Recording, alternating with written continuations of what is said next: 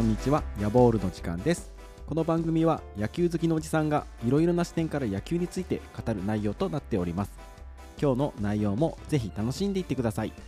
それでは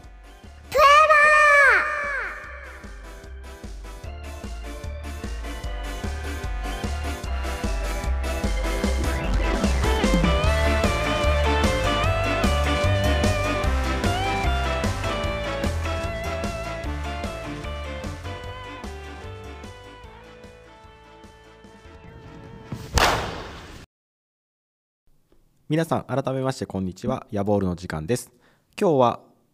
本の紹介ですね。野球太郎セレクションナンバー8伝説のプロ野球選手に会いに行く戦前生まれプレイヤー編。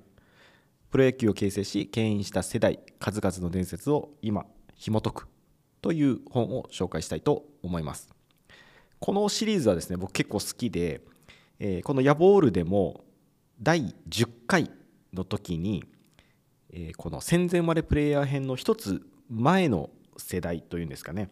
えー伝説のプロ野球選手に会いに行く球界黎明期編という戦前の頃に活躍していたような選手たちを特集した本があるんですけどもそちらを第10回の時に紹介させていただいておりますがそれの続編というか少し後の世代の選手たちの話になります。もうこの本もですねもうこのシリーズ大好きなんですけどもいろいろな方のうんなんていうんですかこう昔話というかこう思いというかというのが、まあ、それぞれの方にあって、えーまあ、どの話も印象的なんですけどもそこから少しかいつまんで話をしたいと思います。えーまず元太陽ホエールズほかの松原誠さんですね。えーこの技術の話をしている時ですね。でも僕らの時は見せない時代だったんです。練習を。ましてや教えてくれない。だから試合で盗みました。っていうような話があってですね。いまあこのまあ、どっちがいいとかではないんですけども、まあ、この感覚っていうのはですね今の選手たちは全く違うなというところで今はですねもう本当に自分たちのチームどころか違うチームの人と一緒に自主トレしたりとかしてもうどんどんこう先輩に教えてもらってというような時代だと思うんですね。まあその、まあ、この頃の選手たちからしたら全然違うなっていう感じだと思うんですけども、まあ、そういった話があったりですね。であとは、えーただそれよりもまずは4番として休まないこと僕は4番として大黒柱は絶対に倒れちゃダメだっていう信念があったから40度の熱があっても出て肉離れしてもテーピングで縛って出た。今の選手は1週間は休みますよね。本当は無理をしてでも出なきゃ。それが4番だと思うんですけど。っていうようなコメントがあったりですね、まあ、確かに今は、まあ、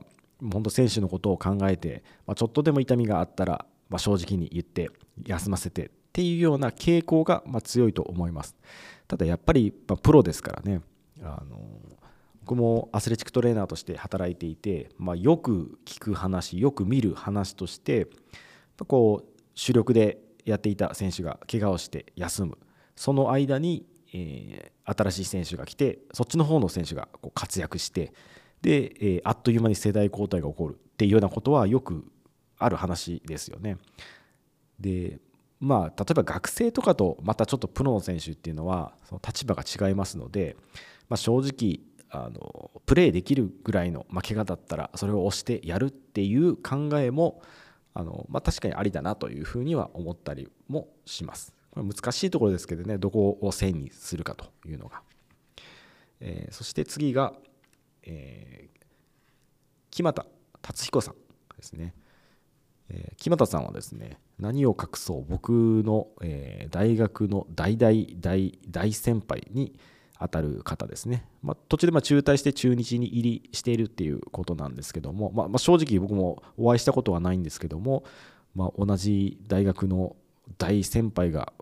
こんなすごい選手だったっていうのでそれはすごく誇りに思うことでもあります。で木俣さんからはですねちょっとあの審判の方との面白い話が載っていたので紹介したいと思うんですが、えー僕はバチッと取るだけアンパイアにわからないようにというのもやらなかった。だからものすごく信用されたんです。そうするとあるアンパイアがねちょっと俺最近わからんのだわアウトコースが決また教えてくれというわけ。でだいぶ外れてるのにストライクっていうからちょっと取りすぎですよ。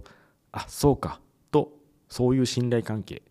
逆にボールって言われて今のは取った方がいいんじゃないですか。あそうかなという時もあった。ということで、まあ、昔の野球昭和の野球という言葉で片付けたくない秘話が明かされたっていう話なんですけども、まあ、そういう話とかですね。であとはやっぱ何よりですねこの最後に、えー、出てきた西村蓮太郎さん。この本が出版される時に、まあ、掲載されている、まあ、取材を行った時ですね。その時は95歳ということで95歳で健在の巨人キラーは幾何きのワンパ小僧だったっていう話が、えー、書かれているんですけども今調べてみたらですね、まあ、おそらく調べる限りでは現在99歳でご健在ということで、えー、まだまだ元気だということですね。でなんと僕の息子とですね同じ誕生日で9月14日ということですごく運命を感じたんですけどももうですね、まあ、99歳になる方なので対戦した相手も川上哲治さんとかもうすごい伝説的な選手とこう対戦しているという方でもあります、えー、この今西さんはですね太陽、まあ、今の横浜ですねが、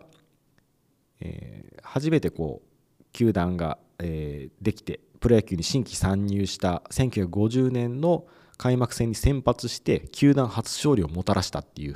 方なんですね。でえー、95歳の時にセ・リーグのクライマックスシリーズのファーストステージ第1戦で始球式を務めたという、まあ、すごいエモーショナルな感じのことが行われたわけなんですけども、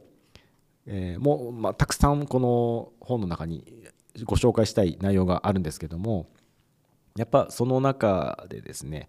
えーまあ、最後の一文にえー、僕は対談してから顔を出してなくて阪急の OB 会もご無沙汰してるんです。だから今のプロ野球はわからないけど今の人に言っておきたいのは戦後ね。戦後はみんな千葉の松戸から弁当持ちで行ったんですよ。後楽園球場へ。食料難で東京のその辺りで食事を食わせてくれるところがないから。常磐線で松戸まで行って旅館で3度の食事と弁当。田舎でいいお米がいっぱいありましてね。食べないと野球できないでしょ。ということで